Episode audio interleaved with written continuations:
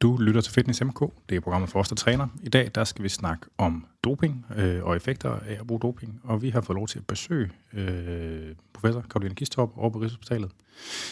Øh, I Fitness MK snakker vi jo om sports- og træningsliv. Vi har lavet mange afsnit om forskellige aspekter af doping efterhånden.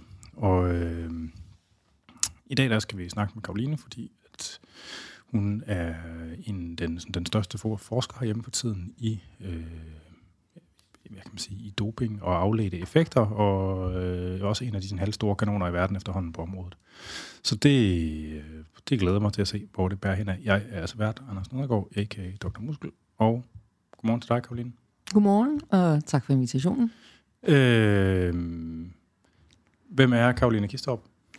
Jamen, øh, Karoline Kistorp, hun er en, der har været læge i rigtig mange år, og øh, forsker i forskellige komplikationer i virkeligheden til det at have en hormonsygdom som ja. udgangspunkt. Øhm, og i forhold til det her emne, vi skal snakke om i dag, der har jeg forsket i det i 6-7 år eller sådan noget. Ja. Øhm, og som du selv indledningsvis sagde, så er der jo ikke mange, der forsker i det her. Øhm, jeg tror, jeg er ret sikker på, at jeg var den første herhjemme. Der er nu nogle andre grupper i Danmark, der også er begyndt heldigvis at interessere sig for... Øh, for doping og de komplikationer og bivirkninger, man får til det. Og rundt omkring i verden er der heldigvis også mere fokus på det.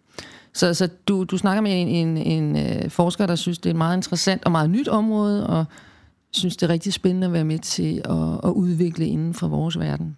Så du er endokrinolog? Jeg er endokrinolog, og det vil sige, at jeg er speciallæge i hormonsygdomme. Og ja. det er typisk sådan noget som diabetes, sukkersyge, stofskiftesygdomme og altså forskellige hormonsygdomme, man kan have i forskellige øh, organer i kroppen. Og man kan sige, at testosteron er også en af, en af vores store emner inden for endokrinologi, hvor man både kan have, have for meget eller for lidt af, af ens kønshormon. Er det nok lidt mere hyggeligt med det sidste for tiden? Det, er det ikke? Jo, det er lige præcis. Øh, hvordan, øh, hvordan havnede du på dopinghylden? Eller nu skal man passe på, at man kalder den hylde, ikke? men hvordan, øh, hvordan blev det sådan en, en stor ting i dit arbejdsliv? Jamen det gjorde det, da jeg var jeg sad som overlæge ude på Herlev Hospital. Der var jeg relativt ny overlæge derude, og øh, jeg begyndte at undre mig over det mønster, der var i henvisninger fra praktiserende læger på mænd, yngre mænd, som der havde for lidt testosteron i kroppen. Det er ja. det, vi kalder, de var hypogonade. Altså, de havde simpelthen for lidt mandligt hormon. Øhm, og de kommer typisk med det, som i vores verden hedder gynekomasti, det vil sige, de får sådan en eller anden form for brystudvikling. Så lugter det noget bestemt. Ja, og de fik, øh, så de kom med gynekomasti, og de kom med andre symptomer på, at de havde for lidt testosteron, det vil sige, de manglede sexlyst og var trætte og energiforladte, og øh, så begyndte jeg sådan at tænke, at det var alligevel mærkeligt, der kom flere og flere af dem, og hvad er det, der rører sig der? Og øh, jeg fik en ung øh, læge til ligesom at kigge på, at bare min fornemmelse, at der kommer flere og flere, eller hvad, og vi lavede sådan noget lidt statistik på det i afdelingen, sådan helt banalt, hvor mange mænd under 50 år hvert år bliver henvist med de her øh, symptomer. Der kunne vi bare se, at det var nærmest en eksponentiel kurve. Ja. Og det er klart, så begynder man at undre sig over, om, om der er nogen, der har tilsat et eller andet i drikkevandet, der gør, at mænd ikke kan lave testosteron mere, eller om der er nogle andre grunde til det. Var de åbne om, deres uh, historik? Ja, det var de faktisk. Okay. Øh, for jeg begyndte selvfølgelig at spørge dem om, hvad, øh, hvad har du ellers gået og lavet i dit liv? Det vi jo gør. Hvad går du og hygger dig med for hvad, hvad går du og laver? øh, og man kan sige, det, det vi jo gør, når man, når man kommer ind til sådan en, øh, en som mig, så går der jo sådan et, et batteri i gang af forskellige undersøgelser for at finde ud af, om man fejler et eller andet alvorligt, der gør, at man laver for lidt testosteron eller har øh, gynekomasti, og det er jo sådan noget, man, man udreder faktisk for testikelkræft for eksempel, og, og andre alvorlige sygdomme. Og når man ligesom har udelukket det, og ikke rigtig kan finde nogen forklaring, øh, det er jo også typisk drenge, hvor man tænker, det er jo ikke noget genetisk, det er jo ikke fordi, de har en eller anden kromosomfejl eller sådan noget, for de har jo gennemgået de fleste af dem en normal pubertet. Og så er der lige pludselig et eller andet, der er sket. Og så tænker man, det er jo nok noget, der er kommet udefra, og når man så spurgt ind til, hvad har du prøvet at teste videre, så er de meget åbne om det. Ja. Så, så det var hurtigt et mønster, der, der, der udspillede sig der. Øhm, og jeg tænkte så lidt, at det må vi da på en eller anden måde undersøge nærmere, og jeg har øh, altid samarbejdet meget med hjertelæger øh, via min øh, diabetesforskning, og jeg har altid forsket i hjertekomplikationer til diabetes. Det var sådan meget nærliggende øh, øh, via mit samarbejde og høre dem, og, og de kom så spontant og sagde, hvis du skal lave et studie med unge mænd, der har fået hormonforstyrrelser og anabolstøde, så skal du også kigge på deres hjerter. fordi de havde fået sådan en stime af unge mænd ind med meget, meget svær hjertesygdom. Og øh, når de laver jo det samme, som jeg gør, de udreder for alle de kendte grunde til, at man har så alvorlig hjertesygdom, og de ikke kan finde andet, begyndte de også at spørge ind. Og så var det ligesom det, der viste sig at være årsagen. Så der var ligesom, det var derfor, min forskning fik sådan lidt to ben at, at gå på, at det var både var en hjerte, der var meget hjerteundersøgelser i det, og så var der de der klassiske hormonundersøgelser også. Ja. Øhm, dem, der, altså, når du siger, der kom flere og flere, kan du huske en størrelseorden i ændring af tallene? Jamen, det, kan, det var sådan fra, hvis du kiggede fra omkring 2010 og så op til, vi begyndte at undersøge det i 16-17 stykker, så var det måske fra 10 om året til 120 om året. Eller sådan noget. Øh, så det, det, var, det var massive tal, og det var selvfølgelig noget, man bemærkede i afdelingen. Ja.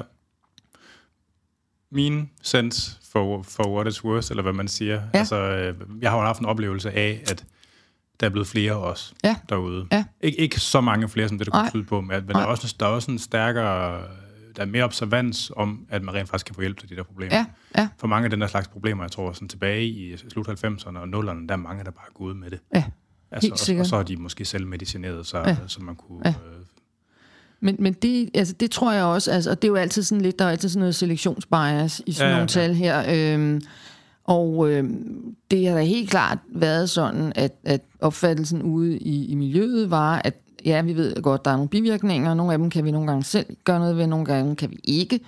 Og så har det bare været meget svært at få hjælp. Og når man snakker med dem, så øh, går de jo til øh, lidt praktiserende læger, lidt nogle andre specialer, lidt hos nogen som mig, og nogle gange har de også følt sig afvist, fordi folk har, holdningen har været lidt... Du lægger sådan for det, ja, fuldstændig, for det etablerede ja. sundhedsvæsen. Det er du sådan set selv udenom, ikke? Øh, så det, det kan vi altså ikke rigtig hjælpe dig med. Også fordi vi har ikke rigtig vidst, hvad vi skulle gøre i virkeligheden. Øh, så så det, det, der er noget selektion i det.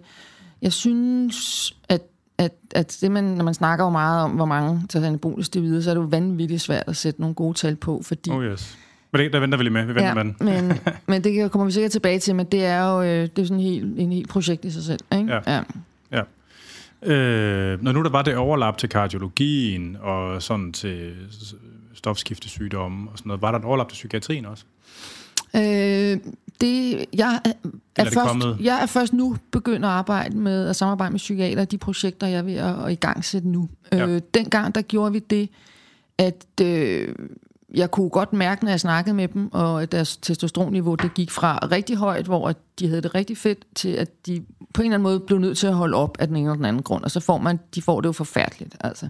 Nogle siger, at de crasher og, og ligger på sofaen halvt år, de mister fuldstændig sex drive og lidt drive i det hele taget. Og nogen får faktisk lidt tegn til sådan lidt depression og små depressioner. Så, så det vi gjorde i starten, det var vi, og det var rigtig godt, vi gjorde det, vi, vi tog nogle spørgeskemaer med ind i vores projekter. Der er sådan noget livskvalitetsspørgeskemaer og depressionsspørgeskemaer og sådan noget. Ja, ja. Så den vej rundt, kan man sige, snusede vi lidt til de mentale, øh, til de mentale bivirkninger, man får af støvet. Ikke? Ja. ja, for jeg har jo sådan haft en kæphest i mange, mange år, ja. at i min i min optik, altså, at klart det største issue med af, det er den adfærdsafhængighed, ja. øh, som der opstår i forbindelse ja. med det, fordi altså, der er jo mange, der er jo lavet mange af de der, forskellige af de der kortere studier, hvor man administrerede noget i ret høje doser, hvor det ser ud til at være ret sikkert, ikke? Men mm. problemet er bare, at det er aldrig kun en kur, eller man skal sige. Nej. Altså, og det, man bliver hængende, og det skal være mere og mere vildere og vildere, at det bliver noget rigtig skrald. Ja, altså. ja. Og det, jeg tror, du har en fuldstændig meget vigtig pointe der. Øh, det jeg også oplever blandt også de patienter, jeg har nu, det er jo, at, at der kommer lidt om den der psykiske afhængighed af at teste videre, der gør, at det er for nogen vanvittigt svært, eller nærmest umuligt at komme ud af. Øh, og altså, man har jo ikke nogen vanvittigt gode opgørelser på, hvor mange bliver afhængige. Der er jo... Øh, man er jo i Norge og Sverige længere fremme med kliniske tilbud til, øh, patienter med stivt misbrug, og der siger de måske 30-40 procent oplever sådan en eller anden form for afhængighed, der gør, at det bliver rigtig svært at komme ud af. Ja. Og det passer meget godt med den fornemmelse, jeg har af dem, jeg snakker med. Ja, ja. Jamen det var vel, øh, jeg tror det var introen til øh, dopingverdenen. Hvad hedder det? Øh, folk de skal velkommen til at skrive ind til podcasten, og det er stadigvæk afn eller på programmets Facebook-side eller Instagram, og de hedder altså også begge to Fitness MK. Det er tid til en skiller.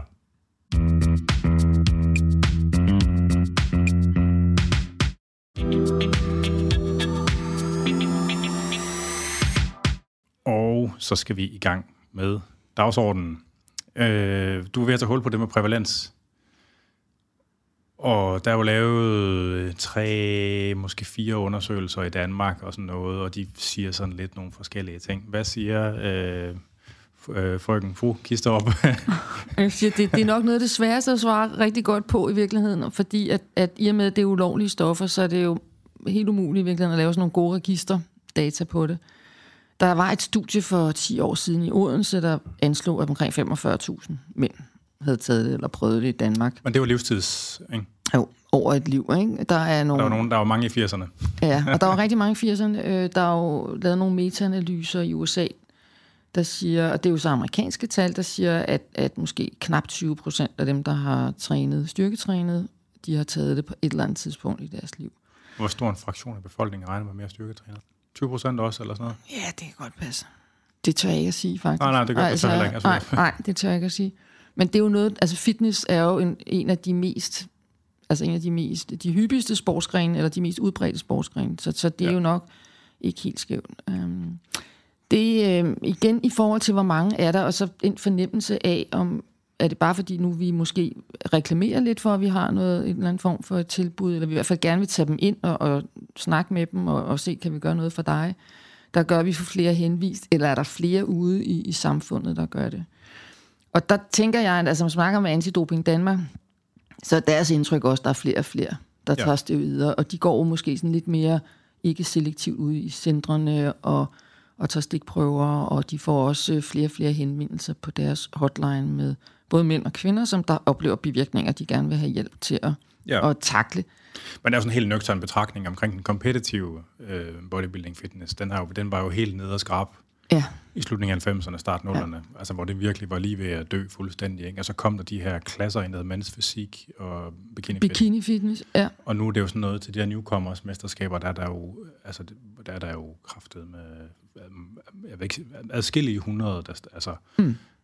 hvert år. Ja. Altså, og mange af dem er jo folk, der kun stiller op en gang, og en meget stor del af dem, de er på et eller andet. Ja. Altså, og hele, den der, hele det der økosystem, system, der er omkring det der på Instagram og sådan noget, det tror jeg virkelig har trykket på speederen i forhold til det sådan. Jamen det tror jeg også, og, og, og det når man snakker med dem, der stiller op i de der konkurrencer, så siger de jo også, at man når ikke langt i de konkurrencer. Nej. Uden at man har fået hjælp af det videre. Øhm, jeg har også indtryk af, at øh, hele den der øh, kultur omkring, hvordan kropsidealet er i øjeblikket, hvor man skal være sådan ret trimmet og ret fysisk stærk, både som mænd og kvinder, det gør også, at der er mange, der, der får hjælp og tager det. Øh, de der reality-programmer, øh, Paradise Hotel og sådan noget, de tager det. Øhm, ja. og, og hvis det ligesom bliver sådan kropsidealet ude i den brede befolkning, så er det klart, så breder det sig ud. Ja. Altså, jeg kan sige det for mit vedkommende, at i starten, da jeg lavede den her forskning på Herlev, der var det, altså det tør jeg godt sige, sådan nogle lidt bestemte typer, der tog det. Øhm, det Vestegn Amager-typer? Ja, eller? det kunne man godt kalde det, og, og mange havde, havde sådan, altså, tatoveringer ligesom i den stil, og, og man var ikke så meget tynd, når de trådte ind ad døren. Okay. Øh, nu får jeg øh, med personer henvist fra stort set alle samfundslag, og altså med almindelige uddannelser, studerende osv. osv. Så på den måde, der er mit indtryk også, at det har bredt sig ud i andre samfundslag. ældre, er der ikke? Jo, og, og jeg vil sige, så er der nogle af dem, som der måske læser øh, på universitet eller CBS, eller er øh, socialrådgiver, eller hvad de er. Altså, de tager måske ikke helt så mange stoffer i helt så mange i store doser, men de tager noget for netop at komme til at ligne måske dem fra Paradise Hotel, og så regner de med, at de kan styre det øh, i en eller anden form. Ikke? Og så ender de så alligevel hos mig, fordi de får problemer. Ja. Hvad med kvinder? Ja, det synes jeg er, er faktisk noget af det mest interessante i øjeblikket, og de kommer også med i mit kommende projekt. Øhm, der findes jo vidderligt Altså, der findes nul. Intet i der findes ingenting, nej. Og, og jeg, jeg har stadigvæk, på en eller anden plan har jeg stadig svært ved at forstå, at de gør det. Øhm, og i starten, da jeg sådan hørte om det, og det ved jeg, det er 5-6 år siden, der var jeg sådan lidt, altså, mener du virkelig det, ikke? Og det er jo fordi, at der findes jo nogle, nogle øh, kvindesygdomme, hvor man har lidt for meget testosteron, som den, der hedder PCOS, som mange sikkert kender, eller kender nogen, der har det meget, meget hyppig øh, sygdom blandt unge kvinder, hvor man har en lille smule for meget testosteron, man har øh, problemer med at få børn, man har uregelmæssig menstruation, tendens til sådan lidt uren hud og hårvækst i ansigt og sådan noget. Det er virkelig ikke særlig fedt for en kvinde at have, og det er noget, som der påvirker dem meget psykisk. Så for mig var det ret, var det ret vildt, at man øh, som kvinde ligesom ville påføre sig selv PCOS gange to-tre stykker, eller hvor meget det er. Ikke? Men det gør de jo, og alle dem bikini fitness, der kommer i semifinaler, de tager det. Øhm, så det, det bliver meget interessant at gå ind i det, og det ja. er noget, jeg virkelig arbejder på i mit kommende projekt, at få kvinderne med ind og ja. finde ud af, hvad der er, der sker der. Men altså, tænk på, de, mange af de umiddelbare symptomer er jo kosmetiske, ikke?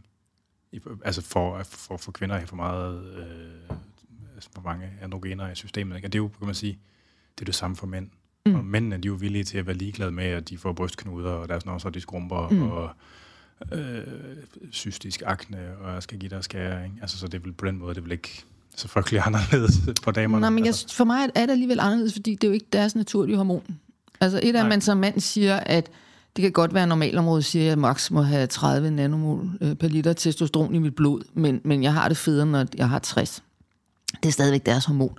For kvinder og, og få mandlig hormon ind, det gør bare noget fundamentalt ved deres krop. Øhm, og psyke.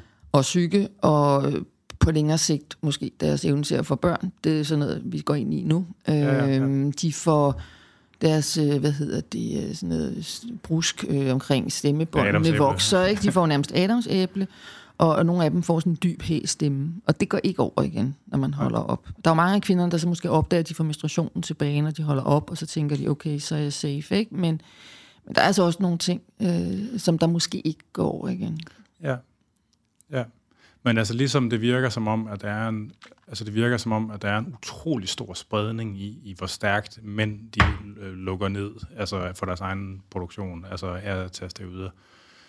Så virker det jo som om det samme, det gør sig gældende for kvinder. Altså jeg har kendskab til nogle stykker i Danmark, nogle damer, der har været rigtig store, øh, været kompetitive, øh, og som er tydeligt maskuliniseret, altså sådan mm. på ansigtsstruktur og stemme mm. og sådan noget, som er stoppet med det der, og har fået, altså fordi anledning af at diskutere lege familie, mm. ting, og de har fået børn, at begge to bare tænker sådan, what the fuck, mm. altså sådan, mm. og så er der nogen, hvor det også ligesom, hvor det bare er slukket, altså selvom mm. de kun ja. har lavet en lille smule. Ja. Altså. ja, og det tror jeg er en rigtig vigtig pointe, fordi at der er formentlig alt muligt genetik, som vi ikke kender til, der gør, at nogen kan tåle det, og nogen ikke kan tåle det. Ikke? Ja. Det er jo lidt ja. det samme som, at der er nogen, der er altid nogen, der kommer og siger, at jeg har en morfar, der har rådet siden han var 14, og nu er han 93. Ikke? Øh, ja. men, men, så, så det, der bliver interessant for mig, det er at få, få så mange af dem ind som muligt, og så ligesom få kortlagt, hvor, hvor stor er deres risiko for nogle af de der forskellige øh, komplikationer, som man teoretisk set ved må være der, når man tager testosteron øh, som kvinde. Ja, men det er meget spændende det med kvinderne, fordi det er vidderligt. Altså, øh, det er fuldstændig lukket land. Det er bare en stor ja. sort plet på kortet. Ja, det er det. Og, og der er jo mange, altså så kender man jo nogle af de der historier, som du også kender, ikke? Men, men altså omfanget og omfanget af, af menstruationsforstyrrelser, omfanget af Altså, der er også, jo også noget med, med folks øh, hjerte og kredsløb, når man som kvinde tager et, et øh, fremmed hormon, øh, som vi også skal have kortlagt, som vi ikke kender til, både på kort og på lang sigt, for eksempel. Ikke? Ja. Men altså blandt, blandt mændene, der er jo sådan en helt forståelse. Altså, jeg, altså sådan, blandt, hvad skal man sige, øh, seriøse øh, dopingbrugere, de, mange af dem har jo sådan en relativt god indsigt i den endokrinologi, der vedrører hypogonadisme mm. og sådan noget, ikke? Og altså sådan, de ved, hvad man kan gøre for at få styr på det igen, ikke? Øh, og så på kvindesiden, sådan, altså sådan, altså selvom jeg også godt ved det der, så er jeg mm. sgu, altså sådan, Altså, hvad sker der med kvinderne, når, når de får altså, menstruationsforstyrrelse? Er der noget at gøre der? Ja. Altså, kan man som endokrinolog, hvis der er en, der kommer ind og har ekstremt uregelmæssig øh, altså, cyklus ja. efter sådan noget der, er der noget at gøre på samme måde, som der vil være noget at gøre for mænd? Altså, øh, man kan sige, altså først vil jeg bare lige anholde det, du siger med mænd. de, altså, jeg ved, de, de har en selvforståelse af, at de har ekstremt meget styr på det. Øh, og, og det, de læser på nettet, og, og de har fanget mange øh, ting, som der på en eller anden måde hænger sammen, men der er også Altså, der er også en meget større selvforståelse, end, end der, hvad, der er realitet, ja, at ja. de har styr på. Og det er også, nogle gange kommer de jo også og så har de jo taget nogle ting, hvor der stod noget på etiketten, Og som de troede, øh, og så er der noget andet i glasset. Så, så det, en, en del af min pædagogiske opgave er, undskyld, det er også at, at prøve at få dem til at forstå, at, at det der med at have styr på det, det sådan hænger det nok som regel heller ikke sammen. Nej. Men- jeg er muligvis også biased på den måde, at dem, Ja. som jeg kender, det er måske dem, der er i den mere oplyste ende. Jeg kan sagtens Ja. forestille mig, at den anden ende, der er nogen, der... Ja, der, men, men jeg møder også mange af dem her, der, der at de mener sådan set alle sammen, de på et eller andet plan har styr på det. altså, det er fuldstændig gennemgående. Og så er de, om illusionen om det, og det er også derfor, at, at de har jo illusionen om, mange af dem, de er meget, meget sunde, og de ryger ikke, øh, og de drikker kun lidt alkohol, og mange øh, spiser rigtig sundt. Ikke? Og så tager de så de der stevider oveni. Så de har jo en eller anden illusion om, at de lever sundt. Med hensyn til kvinderne og deres menstruationsforstyrrelser, så er det jo for det første noget, vi skal undersøge. Hvad er det for en slags gonadedysfunktion, de får af de her steroider? Øh, noget af det tænker vi, vi kender i forvejen, men, men øh, det er jo sådan noget, der skal undersøges. Og så er det jo meget afhængigt af, hvor meget deres system er slået i stykker, om man kan gøre noget, og hvad man kan gøre. Ikke? Ja.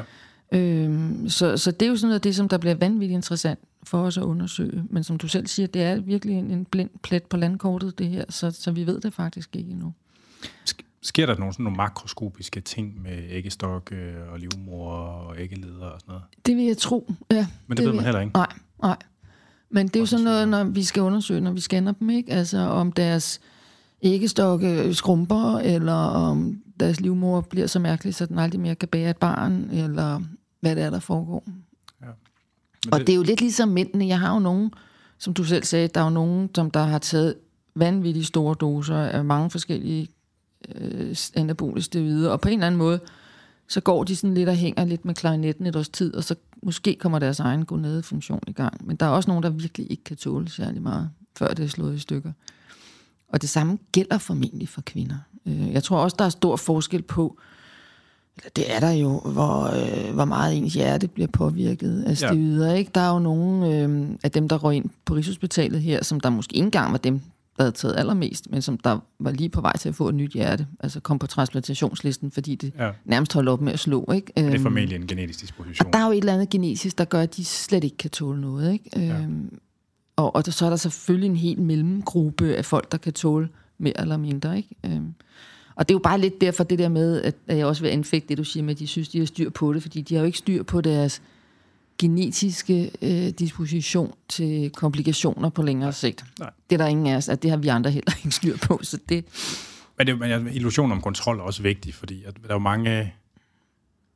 Det var noget, altså det var noget, jeg snakkede med mange af dem om også, altså at der, der, der, der er meget få af dem, som ligesom har, er nået frem til, jeg gør noget, der er, for, er formentlig er relativt usundt, eller potentielt i hvert fald er relativt usundt, og det lever jeg med. Mm. Der er enormt mange, der forsøger at rationalisere det til ikke ja. at være usundt, i stedet for ligesom at, at træffe et valg om, nu er det det, man gør. Ja. Og hvilket, hvilket jeg tror, altså sådan ud fra sådan en psykologisk betragtning, jeg tror, det er sådan lidt, jeg tror, det er en dårlig, Ja. et dårligt system til at... Men det, Og- det, det, det er også helt klart det, jeg oplever, at, at de, øh, altså de anerkender ikke rigtigt det usundt måske. Og når de kommer ind til mig, så regner de også med, at så kan jeg fikse, hvad, hvad det er, der er gået galt. Ikke? Fordi ja, når de ja. ja. havner her, så er, de jo godt, så er der jo et eller andet, de ikke selv har kunne, kunne fikse i hvert fald. Ja. Men, men de har en, en, en, øh, en forestilling om, at øh, stort set ligegyldigt, hvad de tager fra ligegyldigt, hvilke underlige øh, øh, dealer eller hjemmeside de får det, at, at så har de styr på det. ja. ja. Mm. Øh, må jeg spørge, sådan, hvad din sådan mere personlige holdning er til det sådan, som samfundsfænomen, fænomen, og øh, altså sådan, Jamen, det må du gerne. Altså, min, min personlige holdning er, at jeg er ret bekymret for, at, at der er så mange, der tager det, fordi at, at det, vi har lavet, tyder på, at man får forandringer i hjertet og kredsløb, og også faktisk forstadier til diabetes. Og, og det, vi har kunne se, det er selv øh, tre år efter, det var så det, vores projekt gik på, at der kan vi stadigvæk se de samme forandringer. Øhm, så på den måde er jeg bekymret for langtidskomplikationer. Øhm, jeg er også bekymret sådan for det der mere øh, øh, hvad skal man kalde det, sådan, samfundspsykologiske fænomen af, at, at man, det er så vigtigt at have sådan en, en perfekt krop. er det kollektive kropsbillede? Krops, øh, det der kollektive kropsbillede, der er stukket helt af efter min opfattelse, der gør, at man synes, det er nødvendigt at tage sådan nogle, altså for mig er ret hårde stoffer. Ikke? Så, så det, det er jeg da bekymret over. Jeg er meget bekymret over de der langtidskomplikationer, også de psykiske langtidskomplikationer øh, af det. Det er det. Ja. Øh, og hvad med den, altså det er jo, hvad kan man sige, dopingstoffer er reguleret på mange forskellige måder, altså sådan civilretsligt og strafretsligt rundt omkring i verden. Hvad synes du, hvad synes du om det, man gør i Danmark? Altså mit indtryk er, at, øh, og, og mit indtryk er, at strafferammen og, og, øh, og sanktionerne er noget mildere over for de her stoffer, end det er over for det, man normalt kalder hårde stoffer. Ikke? Det er harmoniseret nu. Okay, Nå, men det synes jeg så er en rigtig god idé. Fordi okay. det har det bare ikke været indtil for relativt nylig i hvert fald. Det synes jeg er godt, fordi det her, det er jo også, ligesom øh, kokain og, og heroin og så videre, er, er vanvittigt skadeligt for kroppen, så er det her det er jo også. Så det, det synes jeg giver for mig fin mening. Ja. Full disclosure lige nu, altså min, ja. bare så du får, jeg lige, ja. det kommer formentlig til at fremgå alligevel. Altså, jeg har det, min holdning er egentlig den, at, at mennesker kan fuck sig selv op på alle mulige måder i vores verden. Og det synes jeg egentlig ikke, at staten skal blande sig i. Både fordi, at der er noget, sådan noget frihedsrettigheds noget knyttet til det, men også fordi, at det tyder på sådan noget mere overordnet set, at forsøg på at regulere det retsligt virker ekstremt dårligt. Mm. Det tyder simpelthen ikke på, at det påvirker prævalensen. Og det, hvad kan man sige, hvis det ikke rigtigt, hvis ikke rigtigt det har, hvis en lovgivning ikke rigtig har den funktion, det skal forestille at have, så skal man, og det er min holdning, det er 100% subjektivt, så skal man være forsigtig med at indskrænke frihedsrettigheder på den konto. Ja, men, men, men jeg er enig i det med kropsbilledet, fuldstændig. Altså. Ja, altså, men, men øh, altså for mig at se, der er, det, der er det et kæmpe problem, at, at der er den der mode af et kropsbillede af, at vi skal være øh, stærke og træne, og og hvis man kender nogen, der har trænet hårdt styrketræning, så ved man, hvor mange år det tager for at komme til at se sådan ud. Som man gør i gennemsnit Paradise Hotel, og nogen har ikke genetik til at få den sixpack, som man jo så åbenbart skal have. Men det, man kan måske gøre det på under et år, hvis man tager videre. Øhm, hvis man tager nok videre, kan man gøre det på tre måneder. Ja, sikkert. Øhm, og der er jo nogen, der starter der i januar og februar, så de er klar til badesæsonen. Ikke? Men, ja. og, og så, så min holdning er, at, at når folk ikke sådan fra et samfundsperspektiv kan forstå, hvor farligt det er, altså synes jeg, at det er fint, at man går ind og, og har noget lovgivning på det. Men det er jo en kæmpe diskussion, og det er jo, det er jo den samme diskussion, der ligger bag, om hash skal legaliseres eller ej. Ja, ja, ja. Øhm, så, så jeg kan ikke gå meget mere ind i den, end at, nej, nej, at for mig giver det, det god mening, at skadelige stoffer øh, er ulovlige. Reguleret på en eller anden måde. Er reguleret på en ja, eller anden måde. Ja. Øh, en anden pointe, det var det her med, at, at øh, hvad skal man sige, stigmatiseringen omkring det, som der følger af det ulovligt, den, er med, den tænker jeg er med til at fastholde hemmelighed, altså hemmeligholdelsen omkring det. For jeg tænker, at vi kommer nok ikke til, til liv, så længe vi har The Rock og Arnold Schwarzenegger og, og den der form for kropsbilleder til at svæve, nu er det Dave Bautista, eller hvem, altså sådan, du ved, så længe de svæver rundt i mediebilledet, ikke? Altså, kroppen forsvinder ikke, men hvis, vi kan, hvis der til gengæld kan være en åben dialog om, hvad det er for en krop, og hvad det kræver at få sådan en krop. Jamen, altså, det, så... tror jeg da, det tror jeg da også, man skal have. Øhm, og altså, i virkeligheden opfatter jeg ikke, altså de der drenge, øh, og så også piger, som der skaffer de her stoffer, de opfatter det jo ikke som særlig svært tilgængeligt, eller nej, nej, nej. særlig problematisk at skaffe, øh, selvom det er reguleret og ulovligt. Så, så jeg vil sige, at og jeg tror heller ikke, de opfatter, at de begår noget særligt ulovligt ved at købe det, og det gør de måske heller ikke. Det er nok mere dem, der sælger det og distribuerer det. det. Ja, jeg tror, de synes, nå ja, Altså, jeg købte også øh, måske lidt alkohol, før jeg blev 18 øh, nede i kiosken, så nu Nej. gør jeg det her. Jeg tror, altså, de, for mig er de ikke sådan... Altså, der er ikke noget juridisk øh, samvittighed eller overvejelse om det her. Nej. Det, og det er jo vanvittigt nemt at skaffe. Altså, reguleret eller ej, det er jo ikke, det er jo ikke svært ja, at få fat i de her ting. Og de, folk snakker jo, de snakker jo rigtig meget om det. Det er jo...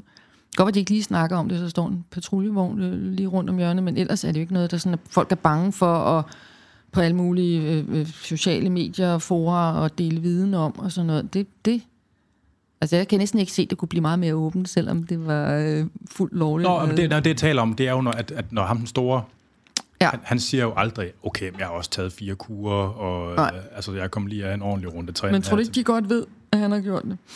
Nå, men det kunne være lækkert, hvis han selv sagde det, ja. at det ligesom var ja. en del af det, man talte om. Fordi ja. selvfølgelig har man trænet, selvfølgelig har man spist, ja. selvfølgelig har man også taget en masse medicin for at komme til sådan der ud. Ja. Det, det, altså, det vil... Og jeg er da også godt klar over, altså en af mine, øh, altså jeg har jo selvfølgelig flere øh, formål med, med det, jeg går og gør, og en af dem er jo på en eller anden måde at udbrede viden om de skadelige virkninger, der er i forhold til at få nogen til at lade være med at gå i gang, eller få nogen til at holde op. Og det er jo det samme, man har gjort med rygning, hvor at over 50 procent af voksne danskere røg efter en verdenskrig, og i dag er det kun 18 procent. Så jeg tror da, at man ved at, at forske i området, finde ud af, hvad for nogle skadelige virkninger er der, og hvad kan man gøre ved det, og er der noget behandlingstilbud og afvendingstilbud, så tror jeg da, at man kan, og man kan selvfølgelig ikke forhindre det, men man kan i hvert fald minimere det, og måske forhindre nogen gå i gang. Ikke? Ja. Ja. Og specielt nogle af dem, som, som man kan kalde lidt mere oplyste og mere uddannede typer, som der går i gang med det videre nu. Altså, jeg tænker da ikke, de rigtig har overvejelser omkring de skadelige virkninger, som vi kan se. Altså, det tænker jeg, at de tror måske, det er sådan mere eller mindre en gratis omgang, og de tager nok ikke så meget, og så går det nok alt sammen. Ikke? Og så tager man en omgang mere, en omgang Ja, mere, en det omgang gør man. mere. Det og kan- sidste det kan ske. Ja, Ja, øh, men det var, en, det var en afstikker for det med prævalens. Altså, så de estimater, jeg har hørt i Danmark på tværs af de der 3-4 undersøgelser lavet, det har været sådan mellem 10 og 40.000. ja, Øh, lidt blandet efter, om det er livstidsprævalens, eller om det sådan er aktuelt. Ja, Øh, der er lavet en del undersøgelser i Tyskland også, hvor man, jeg mener, at på, på, på tværs af gennemsnit af en række sådan fitnesskæder, dernede, var det mellem 1 og 2 procent af brugerne ja. af fitnesscentrene, der, der var aktive brugere. Øh, jeg ved ikke, om det er sådan, om du har noget at... Altså, jeg tror ikke, vi har nogen meget bedre tal i, i Danmark. Der er et amerikansk studie, som for nylig gjorde op, og det var lidt igen det der henvisningsmønster, hvor de kunne se, at, øh, at de kiggede på 5.000 mænd, yngre mænd, som jeg kalder dem, når de er under 50 med for lavt testosteron. Og der var over halvdelen var på grund af anabolisk videre, og så var resten på grund af de der klassiske hormonsygdomme, vi ser. Ikke? Så, så der er i hvert fald Det er henvisninger for hypogonadisme. Ja. Der var over halvdelen, det var på grund af anabolisk steroider, når man gjorde det op. Ja. Øh, og det er jo sådan noget, der i vores, i min verden virkelig var genklang, fordi at det er sådan lidt holdt op. Det er jo sådan en større undersøgelse af det, vi lavede ude på Herlev, kan man sige, Ja. ikke? hvor man Ja. har gjort det lidt mere systematisk og, og et meget større, øh, for, eller meget større scale. Øh. Så, så der er rigtig mange, der tager det, øh, og altså præcis hvor mange, det tror jeg er svært.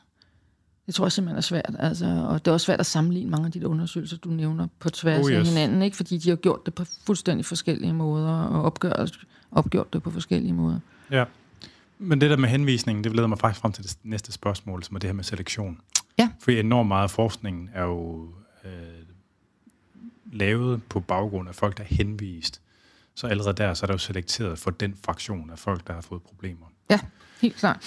Øh, og, hvad, hvad, altså, og der kan man sige, der er jo også der er jo lavet nogle undersøgelser også, hvor man har sammenlignet, øh, hvor man, man har sammenlignet, hvad kan man sige, den samme demografi, bare uden dopingbrug, ikke? hvor man også kan se, at den demografi, som de repræsenterer, har også en øget dødelighed, en øget forekomst af hjertekarsygdom, og en øget forekomst af nyresvægt, og mm. øh, psykiatrisk mobilitet, Ja. og øh, så hvad nu, nu mit spørgsmål, det er meget, meget, øh, meget argumentation for, hvor farligt det er at bruge det ude, og den hviler jo på sådan noget observationel forskning, som, hvor rigtig meget af det er henvisningsbaseret. Hvor stor en del af den skadeseffekt, man ser i den type forskning, tænker du kan forklares altså specifikt ved dopingbrug, og hvor meget af det kan forklares ved det, det sådan socioøkonomiske ja. Segment, som man selekterer for igennem, igennem den henvisning, eller, sådan, eller gennem de måder, man finder forsøgspersonerne på. Ja. Altså, jeg vil sige det sådan, at, at det vi gjorde, vi havde jo både nogen, der var henvist, men vi gik, vi havde jo slet ikke nok. Altså, vi har jo Nej, nej, haft over 100 igennem nu, så vi har jo været ude og annoncere. Så det har jo været altså min, mindre selekteret, øh, hvad hedder det, øh, deltagere, vi har haft, fordi der har vi simpelthen været ude i de der forer og sagt, hey, vi laver det her projekt, hvor I skal igennem den og den undersøgelse, og hvis I har lyst til at være med, så kommer I. Så det har været, øh, det har været nogen, der ikke har været lægehenvist. Så det vil sige, de har været ret uselekteret. Ja. Så kan man jo, selvom vores studie er observationelt, som du siger, så kan man jo godt tage højde for det i, i den måde, man kigger på ens øh, data. Øhm, og det, man kan gøre, det er, at man kan have en kontrolgruppe, som vi havde, af mænd i samme alder og i samme segment og i samme træningsmængde, som der aldrig har taget det videre, og så havde vi nogen, der havde gjort det for nogle år siden, og så kunne man ligesom prøve at kigge lidt på langtidsfølger, og så havde vi så dem, der var i- i fuld gang. Hvad, hvad matchede I dem på? Vi matchede dem på alder og træning. Og, øh, ikke noget uddannelse? Eller, nej, nej, nej, for det kunne man ikke. Øh, og de var også lidt bedre uddannet, dem der var i kontrolgruppen, øh, men ikke meget. Så kan man jo gå ind, så finder man jo de der forandringer i, i hormonsystemerne, man finder de der forandringer i karsystemet, og så kan man jo gå ind og justere for forskellige mekanismer. Og det, der er det, en af de gode parametre at gøre sådan noget her på, når man laver sådan en observationel studie, det er at prøve at kigge på sådan noget dosis-respons. Så det vil sige, at man prøver at finde ud af, hvor meget har du taget... Lave en doping-dagbog. Ja, og hvor meget har du taget... Og kan man ligesom finde en eller anden sammenhæng mellem, hvor dårligt dit hjerte pumper? Fordi det, du spørger om, det er jo i virkeligheden, er det specifikt, er der sådan en kausal sammenhæng mellem anaboliske videre og dårlig hjerte, eller er det fordi, at de ja, også... selvfølgelig er der det. Det er bare vores... Altså, ja, ja, men, ja. men det er jo at finde ud af, hvad der har været, ikke? Øh, men det er for... Og er det fordi, du ryger, eller din far også havde dårlig hjerte? Alle sådan nogle ting. Det kan man godt gå ind og tage højde for. Og der så vi helt klart en sammenhæng. Ja. Øh, så på den måde er jeg ikke i tvivl. Altså, jeg er godt klar over, at mange af, de, af dem også tager, altså, tager andre hårde stoffer, ikke? Øh, som der sikkert også har en, en effekt. Men når man går ind og kigger på sådan mængden af doping, eller mængden af anabolstøder, som vi har kigget på, og så graden af forstyrrelser i sukkerstofskifte, og graden af forstyrrelser i pumpefunktion, og fortykkelse af venstre, af fortykkelse af hjertet, så kan vi se en sammenhæng. Ja. Øh, så, så det, men, men det er svært sådan lige at sætte procenter på. Altså, det er det. Øh, det man jo selvfølgelig skal gøre, det er jo det, vi gør med det studie, vi er i gang med at lave nu. Det er at tage dem og lave og man bare opfordrer folk fuldstændig bredt til dem, der engang har taget steroider, eller tager steroider, og så kom ind. Og der snakker vi altså, der er jo mange tusind, vi gerne vil have med. Okay. Og så gør vi det, og det er jo både mænd og kvinder, apropos. Øh, og så gør vi det, vi laver nogle, nogle undersøgelser på dem, spørgeskema for også at finde ud af, hvordan de har det psykisk, øh, motivationen for at gå i gang, øh, samle nogle blodprøver, nogle sædprøver og så videre, og så kigger vi, samler vi ligesom sammen til sådan en, en database, kan du sige. Ikke? Og Hvor mange har I nu? Vi er ikke gået i gang endnu, vi mangler på tilladelse fra okay. videnskabsetisk komité, men vi, vi har fået funding, som det hedder, så vi har økonomien på plads, hvilket jo er er den største hurdle som regel, når man laver sådan noget forskning. Er det meningen, det skal være fortløbende? Det er det nemlig, ja. ja. Spændende. Og, så er det, og det er jo sådan, kan man sige, være første gang, man ikke bare laver sådan et observationsstudie, men så kan vi begynde at kunne sige noget lidt mere præcist om, hvor mange får komplikationer, og hvad får de for nogle komplikationer. Så følger vi dem over 15 år. Ja, ja. ja. Dengang man skulle bevise, at rygning det var giftigt, så ja. havde man ligesom det med, at de rotter, ikke, som man satte til at ryge en masse cigaretter. Ja. Og det er egentlig ondt. Jeg, det, jeg, tænkt, jeg har set et enkelt forsøg, der minder lidt om det på rotter med steroider. Der findes flere. Der findes også dyr, altså forskellige musemodeller, hvor man har givet... Og altså intermitterende over hele deres, over hele deres voksenliv. Ja, de har det, bare ikke så langt et voksenliv. Nej, nej, men, men, men, mus. Ja. men hvor man forsøger at undersøge en, en, en exposure over en stor ja. del af deres voksenliv. Ja, ja. Øh. Og der er også nogen, hvor man har øh, kigget på muskelcelleforandringer og sådan nogle ting. Så det er jo sådan ja. noget, der er super spændende også at gå ind i. Ikke? Jo, jo. Ja. Øh, men men det, det, kunne, altså sådan, det var jo det, ligesom, der ligesom var med til at løfte det var det, der, altså, der er mange, der taler om, ligesom, der mangler en smoking gun i forbindelse med ja. dopingforskning, fordi ja. at al forskningen er jo, eller en meget stor del af det er observationel i ja. varierende grader, ikke? Ja. Og at man mangler ligesom det, ikke? Og det undrer mig, at uh, der er ikke nogen, der ligesom har, du ved, puttet tusind rotter på ja, ja, igennem ja, deres voksne ja, nu. Altså. Ja. Øh, men det er jo nok igen, altså tror jeg, at at lidt det der med, at det ikke har været super, øh, altså man ikke har været, haft super meget fokus på det her problem i sådan en almindelig lægefysiologisk øh, forskningsverden, fordi at, altså dels har man altså ikke rigtig været klar over, hvor stort, hvor udbredt det var, og, og, og hvis det ligesom har været isoleret til nogle meget øh, snævre segmenter, så har man tænkt om, så må de, så må de øh, ligesom passe sig selv lidt derude, ikke? Øh, så, så det, men jeg tror også, det kommer altså nu. Det tror jeg virkelig, det gør. Kan... Og jeg kan sige, at vores studie, der får vi jo virkelig en... Altså, der begynder vi jo virkelig så at kunne se på sådan nogle langtidsvirkninger på individniveau, øh, og forhåbentlig med rigtig mange deltagere af både mænd og kvinder til, til at kunne svare på nogle af de spørgsmål. Ja, ja. Så øh, rotterne er der ikke, er der ikke endnu. Nogle rotter er der endnu. Øh, jeg tror også, at, at det er til gengæld sådan noget netop med at udsætte en rotte, altså de lever et par år højst eller sådan noget, ikke? og så udsætte dem for nogle stivider. Det er meget, meget svært at overføre til mennesker som, som en dyremodel. Det er det altså. Der er, nogle andre, der er nogle andre faktorer blandt mennesker.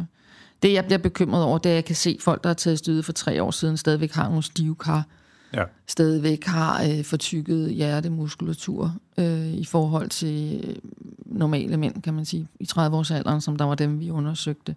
Og stadigvæk ja. har forstadier til diabetes og sådan nogle ting. Ikke? Ja. Det, det er også skrækkeligt, at der er mange af dem, der stadigvæk tror, at man ikke må lave kredsløbstræning, mens man tager det ud. Ja, de laver de styrketræner på en eller anden måde kun nærmest. Ja. Ja. Ja. Og mener, man kan sige, at mange af de specifikke kardiometaboliske bivirkninger ville man jo faktisk kunne imødegå ved at lave noget mere kardio. Jeg tror ikke, at fordi du løbetræner, kan undgå de Nå, nej, ting, de men, laver. Men, altså ikke undgå, men man nej. har et stimulus, der i hvert fald der putter, der var lidt, Ja, det kan man godt se. Ja, men de har stadigvæk...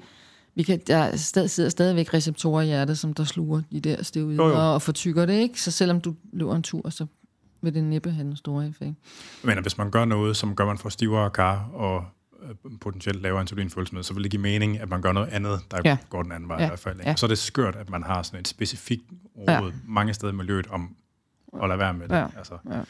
Men øh, ja, fred være med det. Øh, I forhold til, altså, så hvis man sådan skal sige sådan, hvad kan man sige, hvad, hvad vil du sige, der er god dokumentation for, er, er outcomes, der er øget risiko for, øh, hvis man på et tidspunkt i sit liv bruger steroider?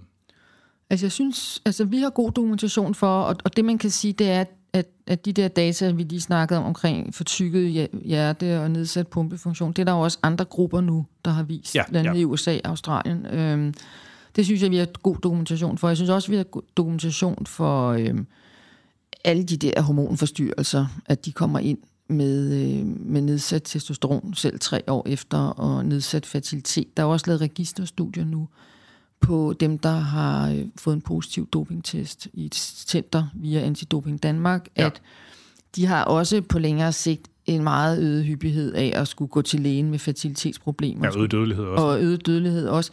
Man kan sige, ja, og øget øh, risiko for at, at få ah, problemer med akne, som der gør, at du skal til hudlæge og sådan nogle ting det har vi faktisk ret god dokumentation for efterhånden.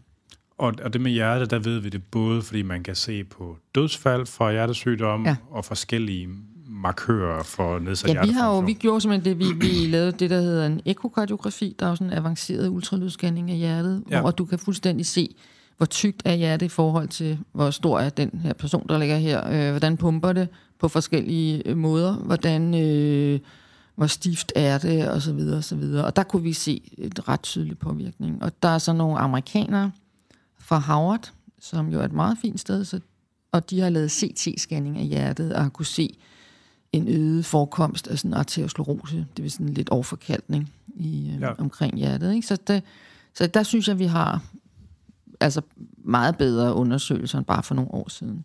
Ja. Og det er jo sådan noget, som man også burde lave på kvinder. Netop det, vi snakkede om indledningsvis med, ja, ja, ja. at jeg er bekymret for, at de tager et hormon, der ikke er deres eget naturlige hormon. Og det ved man også har øh, nogle kar, kar- og hjertemæssige konsekvenser. Ikke? Men det er ikke noget, der er dokumenteret for kvinder Nej. endnu. Hvad med nyreproblemer? Vi kan se, at de udskiller æggehvidestoffer i nyrerne. Øhm, vi har ikke så man markør for... Så det er en markør for, for... Nyres, kommende nyresygdom. Og det er sådan det, det tætteste, vi har været på den Ak- akut, mens de bruger, eller også bagefter? Også bagefter, ja. Okay. ja. Øh, men vi har ikke været inde og lave altså, nyere biopsi og sådan nogle ting, for at se, hvad det er for nogle nyere forandringer, øh, de har. Hvad med GFR? Den er sådan set forholdsvis normal. Altså mens de tager det, så den, kan den godt være nedsat, så har de påvirket nyere funktion. Øh, men så vidt jeg husker, så var det nogenlunde normalt. Det var ikke det, der sådan bongede mest ud. Nej. Men du skal også regne med, at 30-årige mænd, de har en meget god nyrefunktion. Ikke? Det, den jo, skal holde hele livet, og så nyrefunktionen aftager en lille smule hos os alle sammen hvert år. Så hvis man skulle påvise nedsat nyrefunktion hos dem, så er, de, så, de, så er det virkelig skrald, som du siger. Så er den Nå, men altså ikke nødvendigvis nedsat, ikke, ikke nødvendigvis klinisk Nej, nedsat, men, det men, har, men afvigende fra normalen. Ja, de har lidt, mens de tager det, så har de afvigende fra normalen. Okay. Fra 30 års alder normalen, det har de. Ja, for hvis man både har for højt blodtryk og højere ja. hematokrit og ja. spiser rigtig meget protein. Og... Ja, og vi har jo også kunne se, det er noget af det senere, vi har lavet også, at øh, når man tager sådan, laver sådan nogle lidt mere avancerede undersøgelser af, hvordan øh, klotter deres blod, ikke? det er jo sådan nogle markører for øh, risiko for blodpropper, så er de også klart påvirket ekstremt meget, mens de tager det. Ja. Og det er jo også, du siger også hematokrit. Så hvis du både har en høj hematokrit, og så dit, øh, Det klotter for godt. dit klottersystem, det er meget aktiveret, så, så kan man godt blive lidt bekymret. Øh, vi kan også se det, selvom hematokritten er faldet på plads efter de der tre år, så er deres klottingssystem stadigvæk påvirket. Ja. Øhm, Ja. Hvilket også kunne være lidt bekymrende. Noget af det, som... Øh, hvad ved du hvad? Vi tager sgu lige en skiller, fordi nu er der gået tre kvarter, så det er det rigtige Ja. tidspunkt at gøre nu. Øh, så vi tager en skiller, og så er vi tilbage lige om lidt.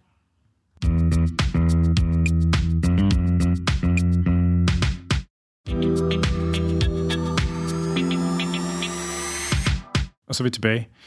Øh, vi sidder på RIT. Vi snakker med Karoline, som er Danmarks førende øh, dopingforsker.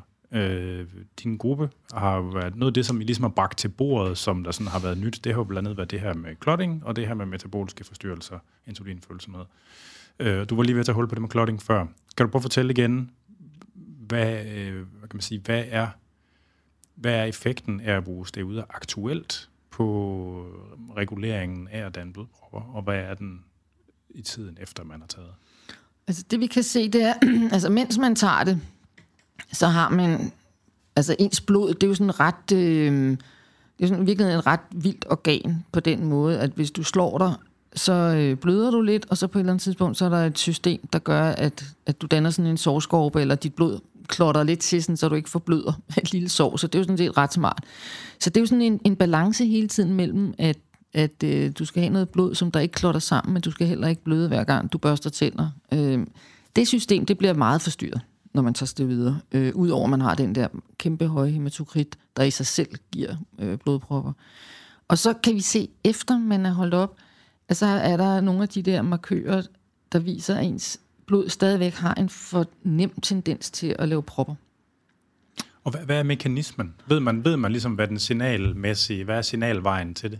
Øh, det tror jeg faktisk ikke rigtigt, man ved. Altså, vi kan bare, vi måler jo øh, nogle af de der kaskadeproteiner og kan se, at de er påvirket. Øh, jeg tror, når man tager de her steroider, så går du ind og påvirker rigtig... Altså, der er jo øh, sådan nogle receptorer for steroider i, i stort set hele kroppen, så du går simpelthen ind og aktiverer Så man gør Nogle- forskellige ting i forskellige væv. Ja, og, altså du går simpelthen ind og aktiverer nogle af de øh, proteinsystemer i blodet, som der genererer clotting-molekyler.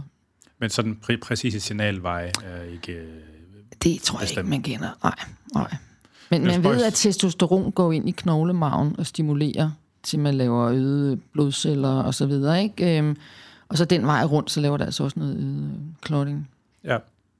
Men altså selv når man kigger på, nu kan man sige, nu har jeg jo, da jeg har lavet forskning, jeg har beskæftiget mig med musklerne mest, altså selv hvad angår androgeners øh, effekt på reguleringen af, af, hvad der sker i musklerne, selv der, der er det ikke særlig godt belyst, hvad signalvejen er. Mm. Altså, så Nej. det er øh, egentlig underligt. Men det er jo også noget andet, det er jo, det er jo steroidhormoner, det er jo også lidt mere svært at finde ud af, hvad det er, der sker med dem, end det er med... Jamen, det er jo, sådan, det er jo et signalmolekyle, som du siger, som der jo sidder receptorer i hele kroppen. Så det skal man jo bare gøre sig klart, at det er jo hele kroppen, der, der modtager de der steroider. Det er ikke kun ens, ens, øh, ens muskler, som der bare vokser, ikke? Så det er Nå, jo, men også og- selve, altså kan man sige, at det, det er jo sådan en, altså for lytterne, det er jo sådan en kernereceptor i modsætning mm. til en membranreceptor, og den, når den binder til, signal, til, til signalstoffet, så swafser den ind i cellekernen og interagerer med nogle gener, mm. der øger altså ekspressionen af dem. Men så har man jo fundet ud af, at det gør også nogle ting uden for cellekernen, og der er en masse koreceptorer, der påvirker, ja. hvad det er, den gør, og sådan noget, ikke? Og det er bare sådan en clusterfuck, ja. Det er fuldstændig umuligt. Ja, ja. Altså, og, og man ved mere om det med østrogen-signalering, ikke? Fordi de der, der ved man mere om de der gode receptorer, og, altså hvordan det fungerer, ikke? Sådan, det er bare... Altså, jeg tror egentlig, man ved ret meget om testosteronreceptoren efterhånden. Men det er bare for at sige, at, at jeg tror bare ude i miljøet, så tror man jo, at, at det er sådan en muskelting, og den sidder der.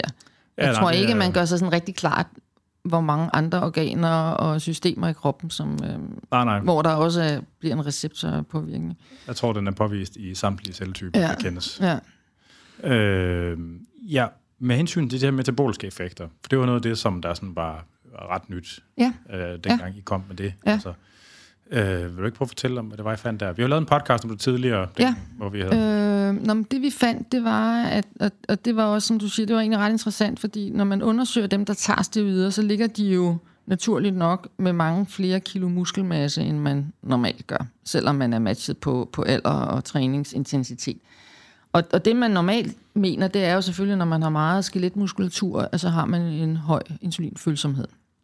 Og det modsatte gjorde sig så gældende blandt dem, der tog videre, at de havde nedsat insulinfølsomhed, på trods af, at de havde en øget mængde øh, skeletmuskulatur.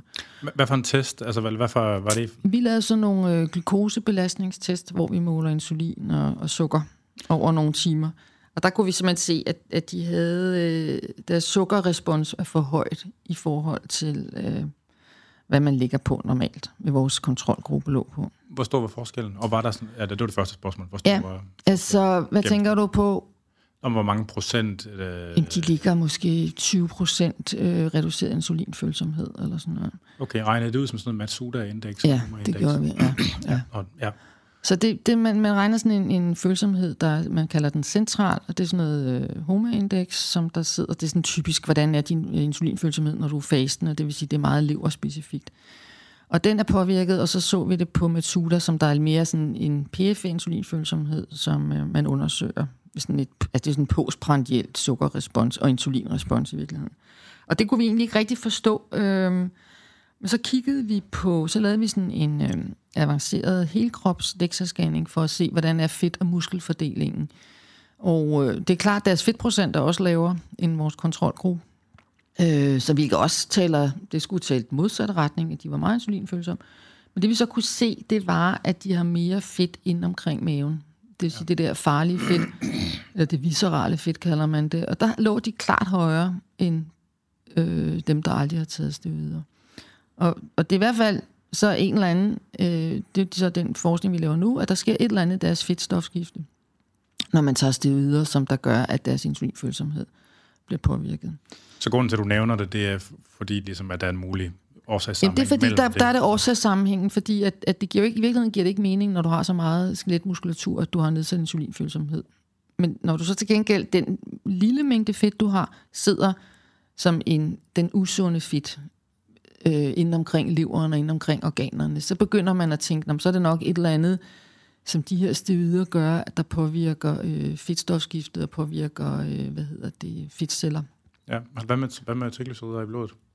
Ja, der ligger de også højt, mens de er på. Det gør ja. de. Og de ligger jo, de har nogle forfærdelige kolesteroltal, mens man er på. Øh, første gang jeg så dem, så havde jeg lyst til at give dem kolesterolsænkende medicin, ikke? fordi det er sådan noget, man kun ser hos virkelig dårlige kolesterolpatienter. Så det har de, men men øh, det er, og triglyceriderne er sikkert også et udtryk for, at, at de har den der øgede mængde fedt ind omkring leveren og tarmene.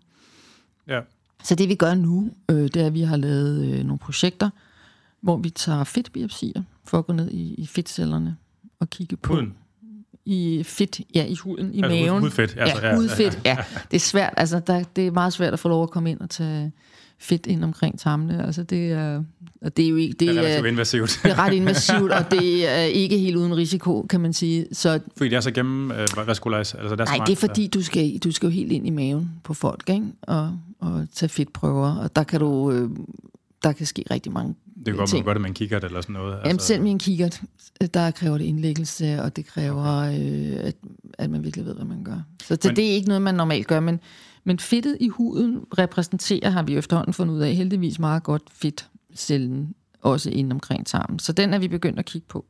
Og der sker altså et eller andet, når man tager et, et steroidhormon, som der gør, at øh, ens fedtceller de bliver meget mindre insulinfølsomme og begynder at udsende sådan nogle uheldige proteiner, skadelige proteiner og frie fedtsyre og sådan nogle ting, øh, som der sikkert er med til at forklare den der nedsatte insulinfølsomhed, som vi finder. Ja. Hvor, hvor, hvor stærk en, øh, var der sådan et, et udtalt responderdynamik på det der?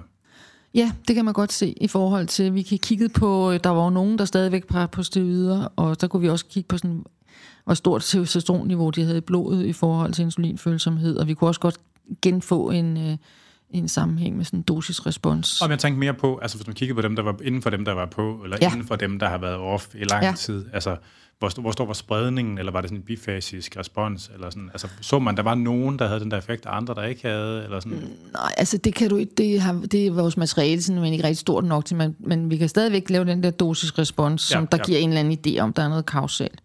Ja. Og det kunne vi også se her. Ja.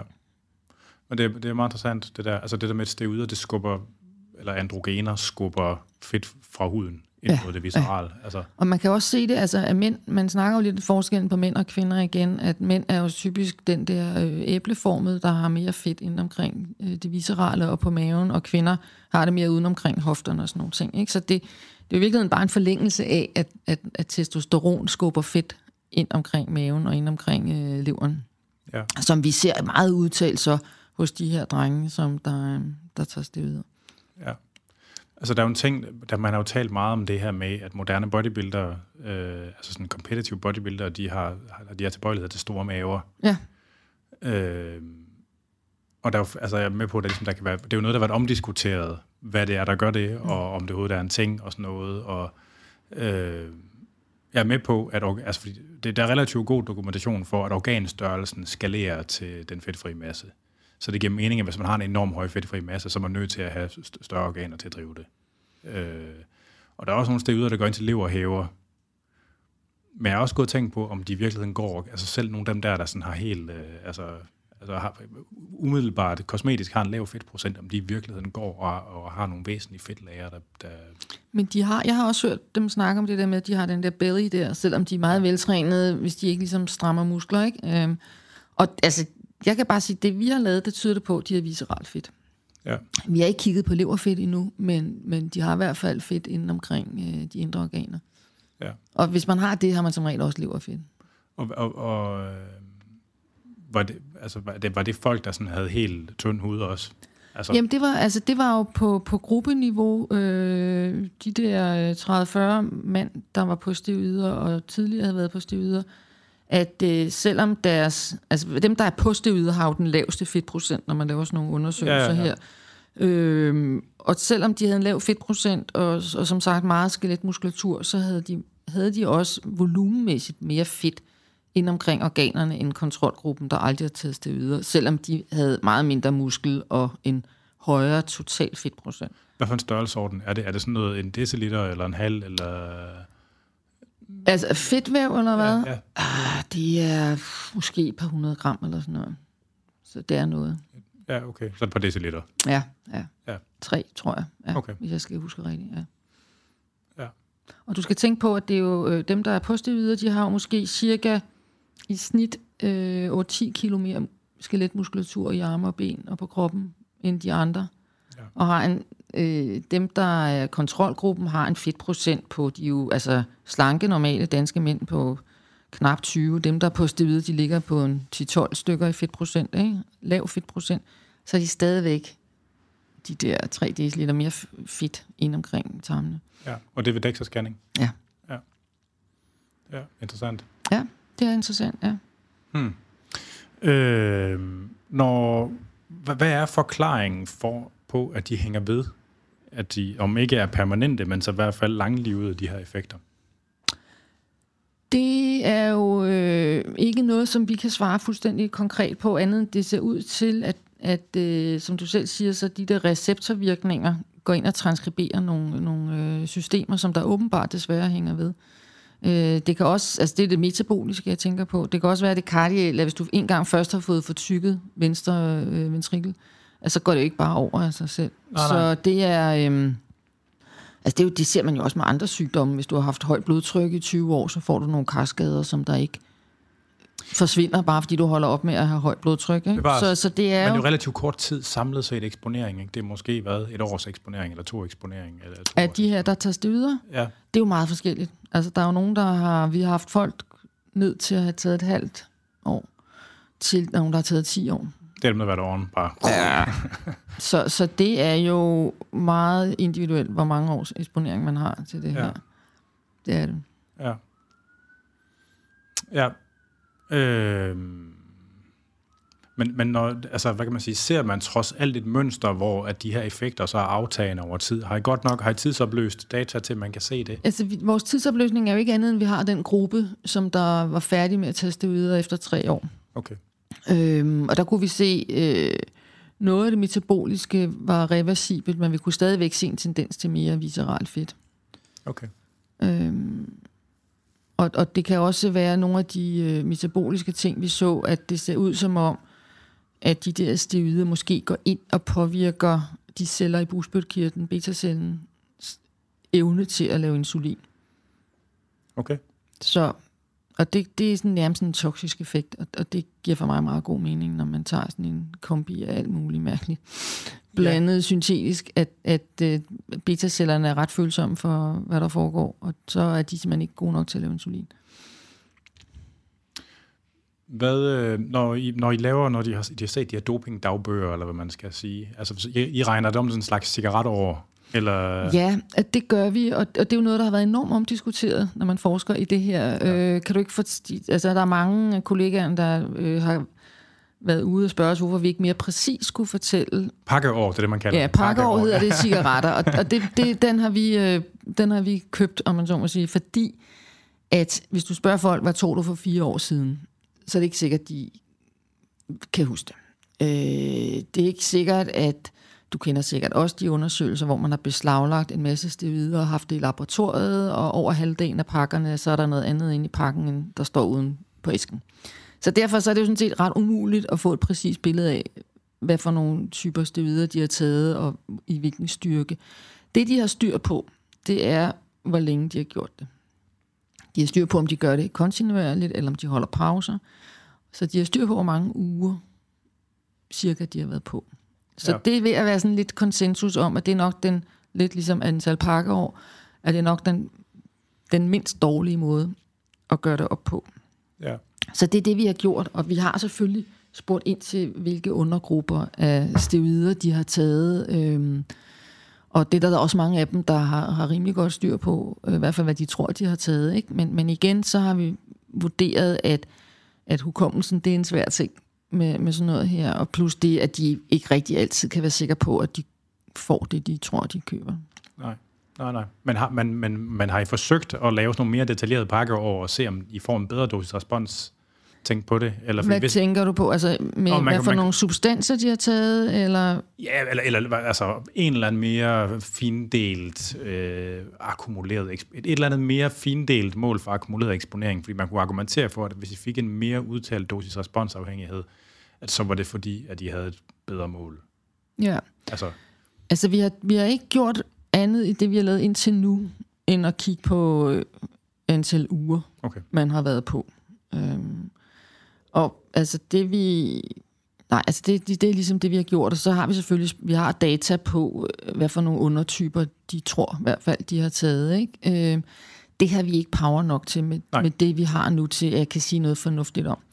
Med det studie, vi laver nu i samarbejde med Odense Universitetshospital, hvor vi til sammen gerne vil have 2.000 ind i den her nationale kohorte, der håber vi, at vi kan få kunne give lidt mere præcis øh, data på det, fordi vi bare får mere power i vores data, ja. i og med, at vi får mange flere ind. Der er, jo, der er jo markante, hvad kan man sige, øh, forskellige potens mellem forskellige stoffer, og der er jo, der er jo specielt det her stof trenbolon, jo, som ligesom er øh, det vildeste shit, mm. der findes derude, som jo, altså for 20 år siden, der var det jo ikke, der, der var det virkelig få, der jo rode med det, og det er blevet sådan, det er blevet ret almindeligt. Det har indtryk af, mange bruger. Og det er, ja. jo, og det, og det, er jo, det er jo et stof, der er så voldsomt, at hvad kan man sige, der er jo rigtig mange, der får det skidt af det. Ja. Så man, der, findes, der findes i to forskellige ester typisk, og ja. man sådan, selv inden for miljøet, der anbefaler man, at man bruger den korteste ester, fordi mm. den, den er hurtigt ude i systemet igen, ja. fordi hvis man er en af dem, der får det skidt af det, så kan man hurtigere komme af igen. Altså, jeg har, altså, jeg har også nogen, der virkelig har fået det dårligt, også nogen, der, der har fået det så dårligt, at de blev indlagt akut, øh, ja. med forskellige akutte komplikationer og vand i kroppen, og helt, altså, det, er, det kan være voldsomt, ja. Men øh, øh, altså, jeg tror, det ville spørges, det var også om, at I havde en form for inddeling på, ligesom, du ved, du ved ja, bare det, tre, det, du tre vil gerne have stoftype, ja. Det er jo der, hvor jeg, jeg synes, altså med, med det i mente, at halvdelen af æskerne måske ikke indeholder det, det vi tror, ja.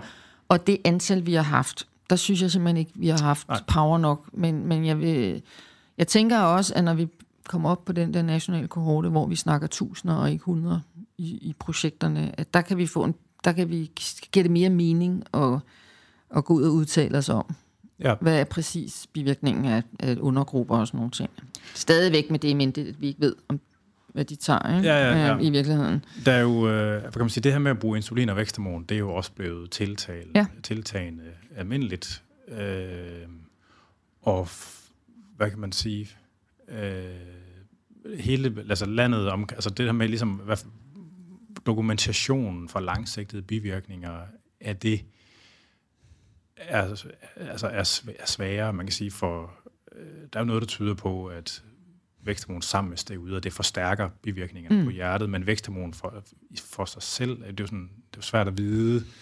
Hvis man, har, hvis man laver for kronisk for meget væksthormon, så får man selvfølgelig sukkersyge, fordi så har man forhøjet fedt i blodet hele tiden. Mm. Men hvad gør det, at man har sådan et pus nogle gange om dagen? Og sådan, altså, ja, altså hvad, hvad, jeg tænker, at, at, at øh, altså, hvis man tager væksthormon uden at have brug for væksthormon, som det var tilfældet her, hvor man har ja, sin egen produktion af væksthormon, og så tager noget, at så er der teoretisk rigtig mange bivirkninger. Øh, også især på lang sigt også, altså hvor man også kan få den der øh, forstykkede, det, det er jo, man skal jo tænke, der er også, apropos øh, receptorer, så er der jo væksthormonreceptorer også overalt. Altså det vil sige, at man får fortykket knogler, led, øh, hjerte, og så videre. Øhm, Men meget og, det er teoretisk, ikke? Det var det. Altså, hvor meget, jamen, hvor meget det er ikke mere god... teoretisk, end at vi har en sygdom, hvor man har for meget væksthormon, og hvor at, at vi kan se de senfølger til den sygdom. Ja, men... så, så det er jo ikke, det synes jeg sådan set er meget klinisk øh, praksis viden. Ja, øhm, så, der er stadigvæk en kvalitativ forskel på, at man har en kirtel, der konstant puster det ud, og så man har ja, nogle... Det, det, det er der formentlig, men det er da, man kan jo sige, fra den sygdom, hvor man laver for meget væksthormon, der kan man jo godt ekslaborere til, at du går og tager væksthormon uden at have brug for det. Det vil sige, at du ligger for højt jo, jo. i et eller andet vist antal måneder. Og det er klart, jo, jo længere tid du gør det, og jo mere væksthormon du tager, jo værre. Ikke? Så jeg tror, at det er klart, når man kombinerer det med steroider, at så forstærker det formentlig den der skadelige effekt af begge stoffer. Jeg har, jeg har ikke set noget litteratur på det sådan på brugen i doping-kontekst på de her peptidhormoner, altså hvad, hvad, hvad, hvordan det påvirker forskellige biomarkører for sygdom, eller deciderede sygdomsoutcomes. Ved du, om det findes? Nej, men det er jo også, fordi der er jo forsket endnu mere i, mindre hedder det, ja, ja, ja. i væksthormon-doping, end der er i doping. Øhm, altså vi kan bare sige, hvis du, vi har jo også patienter i væksthormon, der får væksthormonmangel, der får det som ja. til klinisk brug, og, og hvis de kommer til at tage for meget, eller vi har doseret for meget en periode, så, kan vi jo, så er der jo afregning ved, ved kasse 1 i, i bivirkninger og, og følger af det. Øh, så det er jo sådan nogle, der går og får lavet ekokardiografi af hjertet med jævnlig mellemrum. Apropos, okay. for at vi simpelthen holder øje med, at vi ikke laver, at vi ikke laver ulykker der. Ikke? Ja. Så. Ja. Det, undskyld. Det er jo sådan en, du snakkede selv om det med reality-deltagere sidst. Altså, ja. Jeg havde jo min uh, debut i fitnesscentrene tilbage i, uh, i ja, hvad er det, det er næsten uh, starten, midten af 90'erne, hvor at, ligesom, at bodybuilding-bølgen, den var sådan på sin, uh, på sin afslutning. Og der var der jo, altså, det der krops ideal, eller hvad fanden man nu skal kalde det, der var i fitnesscenter, det var jo det der stort som et hus noget. Mm. Altså, man skulle have 120 kilo, man skulle have, altså, du, ja. det var, du ved, Ja. Mens ligesom, at nu er det drevet til det der, altså øh, Paradise Hotel grutning, ikke? Altså det er jo sådan spøjs, man kigger på nogle af de der doping Facebook-sider, og sådan noget, når folk snakker om det, så, så støder man på flere gange. Øh, og det er noget, jeg har sagt flere gange i podcasten, så lytterne, de må undskylde mig. Altså, men det der med, der, der, jeg har stødt på flere gange folk, der har sagt det her med, at de vil gerne, at de, de, altså, de vil gerne tage dopingstoffer, men de vil ikke ligne nogen, der var krudtet. Mm. De vil bare ligne nogen, der trænede. Ja. Som er sådan en, en ting, der er kommet over de sidste 10 år på en eller anden måde. Ikke? Altså sådan, at jo. Nu, man, der er ikke nogen pluspoint i at være stor som et hus. Nej, nej. Altså, man, man, man, man vil gerne være, man vil gerne se trænet ud, ja. men bare ikke krudtet. Altså, ja. øh, men det, det, det sådan tænker jeg også, altså det er jo også den der kropsopfattelse, som vi snakkede om, som der er øhm, altså meget mere udbredt. Fordi dem, der lignede, det er jo ikke alle Danmarks unge drenge, der vil ligne en på 120 kilo der i 80'erne. Altså, det var vel selekteret. Det var meget lille gruppe. Meget, meget lille gruppe, meget selekteret gruppe. Øh, nogle af de første, jeg snakkede med, det var også sådan nogle, der havde altså nogle specielle jobs som dørmand og sådan noget, hvor at det, ligesom, de synes, det gav lidt mening at være store, ikke? Men øh, ja. for der i 80'erne og 90'erne. Så nu er det jo, og det er jo også derfor, det bliver mere udbredt. Det er jo fordi, at nu er det bare mere, nu er det mere common øh, knowledge, at sådan skal man se ud, og, og mange, mange flere unge mænd, som der tænker, at, at det er sådan, jeg skal se ud nu Og jeg skal bare have lidt hjælp, fordi, som vi snakkede om indledningsvis, det er svært ikke? at komme derhen af sig selv. Og det er jo også derfor, jeg lige pludselig får drenge ind, der læser jura og går på CBS, eller øh, har job som folkeskolelærer eller socialrådgiver, og så kommer de ind, når øh, de har mødt en sød pige og gerne vil have børn, og så har de komplikationer, der gør, at de gerne vil have noget hjælp. Ikke? Ja. Så det er jo helt almindelige mennesker, som der har gerne vil leve op til det kropsideal, de ser i sociale medier og på fjernsyn og, og whatever. Ja. En spøjs ting, der sådan ligger i forlængelse af det der før, som jeg sådan har lagt mærke til, det er, at jeg ved godt, at der har været folk i 70'erne og 80'erne og 90'erne, der har haft det rigtig vildt med krudt og kugler også. Men i forhold til ligesom, at målsætningen har ændret sig til noget, der altså man ikke er lige så vild på en eller anden måde. Ikke? Man må formode, at det kræver ikke noget lige så sindssygt at komme til at veje 90 kilo hakket, som det kræver at komme til at veje 120 kilo hakket. Ikke? Men på trods af det, så ser man stadigvæk, sådan, eller man, man hører og ser nogle, nogle uforholdsmæssigt vilde ting. Mm. Altså jeg ved ikke, om det er noget, I ser i de der dopingdagbøger eller registreringer, som, altså sådan, jo, men det kan jeg sagtens følge dig i, at, at selvom at, at du har ret i, at idealet ikke er 120 kilo i almindelig befolkning, så tager de, altså det er jo de samme stof, når jeg spørger ind til, hvad du tager, det er jo de samme øh, undergrupper af syntetiske steroider, som de nævner.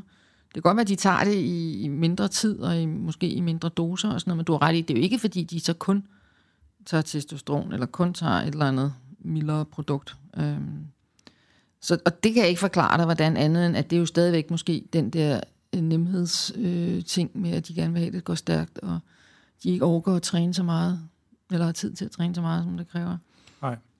Hvad er den vildeste ting, du har set i sådan en, øh, eller sådan hørt i sådan en doping-dagbog, eller sådan en historik beskrivelse, uden at være i konflikt med patient? Nej, det, altså det kan jeg ikke nævne specifikt, men jeg har da set nogen, hvor at, at de jo typisk kommer ind, og, øh, og det er noget af det, som, som jeg tænker mest over i øjeblikket, det er, at de, de ligesom så har lagt måske nogle af de der meget hårde trenbolone og sådan nogle ting på hylden, og så kun er på testosteron. Og så føler de jo selv, de er under en eller anden form for nedtrapning eller udtrapning. Og så de doser af testosteron, de så tager, hvor de siger, at tager ikke noget særligt. Der snakker vi sådan en faktor 10-20 af det, jeg giver til mænd, der har for lavt testosteron. Det vildeste er at høre, det er 1000 mg testosteron om dagen. Ja, ja plus, jeg tror, jeg har haft nogen, der har taget det 1000 hver anden dag, ikke? Ja. Og jeg giver 1000 hver tredje måned, typisk, ja. hvis jeg behandler en, en mand, der har hypogonadisme. Og, ja. og det, der kommer de jo nogle gange, altså helt friskt og frejdigt, og siger, nu de holdt op med, med glenbuterol og trenbolone, nu tager de kun 1000 mg per gang om ugen. Øhm, ja. Og så er jeg jo ved at, altså nu er jeg ikke ved at falde ned af stolen mere, men så prøver jeg bare at fortælle dem, at at hvis jeg skal lave en nedtrapningsplan med dem, eller hjælpe dem, så skal vi lige prøve at finde sådan en fælles platform. Øh, og jeg er godt klar over, at de ikke skal ned på det med det samme, men det må vi lige, der skal vi lige snakke lidt om ting. Ja. og, og, og prøve at gøre dem klart, hvad det er for nogle doser, som der er normalt for en mand. Der er også nogle af dem, der kommer og, og i virkeligheden øh, har taget noget, der gør, at de psykisk har det bedre, hvis de ligger 3-4-5 gange over det øvre normalgrænse i testosteron. Så selvom jeg får dem ned i det normale område, så øh, kan der gå en rumtid, før de føler, at de øh, har det godt igen. Ikke? Fordi det, det er en meget, meget stor drop i testosteronniveau, de bliver udsat for, når de ikke... Øh, Ja, de holder om. Jeg har jo hørt det samme sådan fra flere, der har brugt og har været i kontakt med, med endokrinologer også, altså som ligesom har en oplevelse, de har ligesom subjektive oplevelser af, at der er for lidt i systemet. Ja. Øh, en ting er selvfølgelig, at de måske har en urealistisk ja. forventning til, hvad der er normalt ja. at føles. Men en anden ting, det er, at det kan jo faktisk være, at der er noget fysiologi i, de har vendet deres krop til så høje doser ja. på en eller anden måde. Altså, at, at der måske ligesom er en, en, en uproportionel effekt øh, ja. af det. Er det, er det altså sådan... Jamen, jeg tror da, at, at mentalt og, og psykisk har deres hjerne vendet sig til at ligge altså, disproportionalt højt. Ja. Det, det, som vi gør nu, med, vi laver det der projekt, det der nationale projekt med mænd og kvinder. Nu prøver vi at lave et projekt, hvor vi ikke bare øh, trapper dem ud med testosteron, eller giver dem testosteron, hvis vi ligesom kan se, at de ikke kan komme i gang selv. Fordi at, så løser vi ikke deres problem med fertilitet, for eksempel. Nej. Og vi løser jo heller ikke deres problem, at de så livslangt skal gå og have testosteron øh, herinde. Så, så det vi gør nu i det der kliniske studie, vi laver her, vi går i gang med i næste måned, håber jeg meget, det er, at vi tager dem ind og så ser vi efter tre måneder, hvor de har holdt op, at de stadigvæk mangler testosteron i et eller andet omfang. Og så øh, får de et stimulationsbehandlingstilbud, øh, hvor vi prøver at ligesom stimulere deres egen øh, gonadeakse til at komme i gang igen, og deres egen øh, sædcelleproduktion til at komme i gang igen. Det gør man ikke med det samme? Nej. Og det er jo det, er jo det der er en af mine formål med, med det, jeg laver, det er, at, at der er ikke rigtig noget behandlingstilbud i Danmark. Nej. Øh, og der er ikke nogen eller det tør jeg ikke sige, men der er i hvert fald ikke, der er ikke sådan nogen, mig bekendt nogen endokrinologer, der går og gør det her. Øh, eller ligesom at sige, I kan godt komme ind hos mig, nu gør jeg det. Og så vil vi gerne hjælpe jer med at få jeres funktion i gang. Så det gør vi nu. Og der har ikke været noget på SDU med mig hos Marianne Andersen? Nej, ikke det her omfang. Nej. Okay. Nej.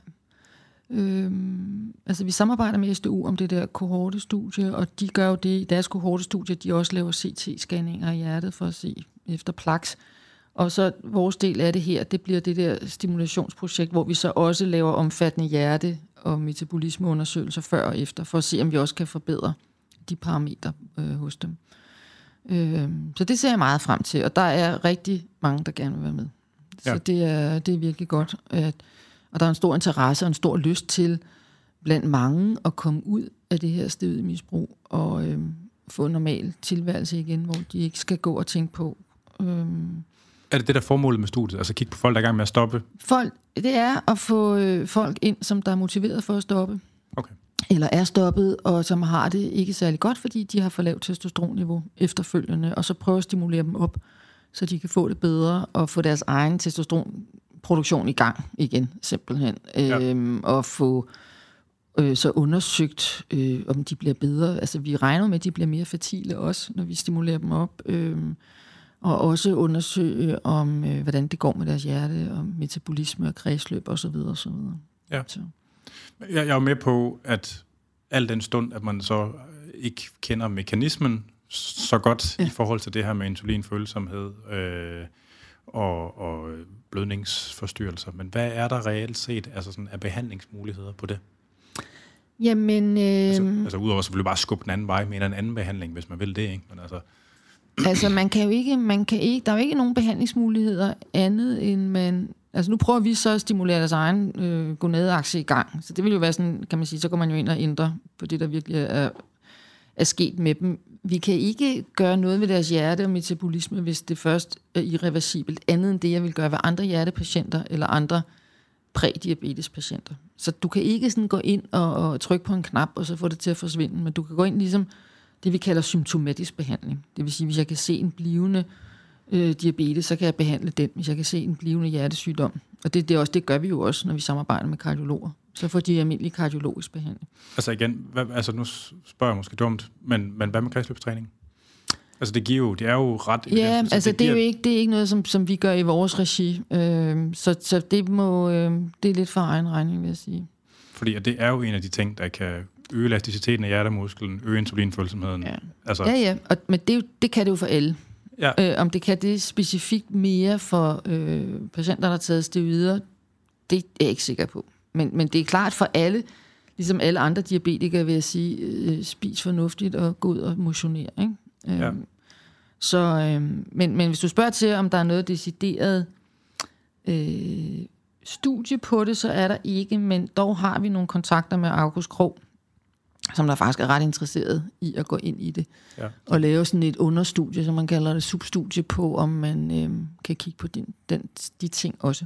Ja, jeg er med på sådan i forhold til sådan en behandlingsanbefaling, der er det noget skrald, fordi træningsinterventioner er folk sygt dårlige til at overholde ja. ude i det virkelige liv. Det har vi prøvet med motion på recept ja. til diabetespatienter for 10 år siden, og det ja. gik ikke særlig godt. Det gik ikke så godt, nej. Og, men det, nej, nej, men det er også det, altså man kan sige, farmakologisk er det begrænset, hvad man kan gøre for at påvirke insulinfølsomheden direkte, ikke? i forhold til, hvad træning gør. Det er rigtigt. Altså, men, men hvis, de, hvis de kommer derud, hvor deres blodsukker er oppe i et niveau, hvor jeg tænker, det er ikke godt, så kan jeg behandle det, ikke? Ligesom ja, alle ja, andre ja. patienter. Så, ja. så der vil ikke... Men det er ikke symptombehandling. Altså det er symptombehandling, ja. Det vil ikke adskille sig. Nej. Nej. Og problemet er jo, hvis de har en anden irreversibel øh, ommøblering i deres øh, fedt-DNA, der gør, at det der fedt hele tiden vil sætte sig ind omkring tarmen, fordi de har været på stevider ja. i en årrække, så er der ikke nogen knapper, man kan trykke på, øh, andet end symptomatisk behandling. Eller de har en irreversibel hjertemuskelforstyrrelse, som det tyder på, at de får. Ja. Det kan man ikke. Og jeg har der nogen, som der så, altså hvor vi ser de der hjerteforandringer, så kommer de af steviderne, fordi så kan de godt se, at den er helt gal. Øhm, og så hvis de ligesom får et lille tilbagefald, så ryger de jo ind akut, ikke? med vand i lungerne og, ja. og så videre. Så der, der kan man bare sige, det er, selvom de får øh, bedste øh, behandlingstilbud i deres hjertesygdom, så kommer det igen lige med det samme, hvis de snuser til lidt. Ja, ja.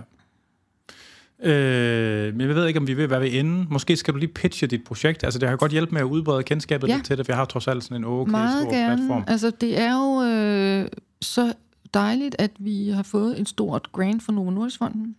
Ja.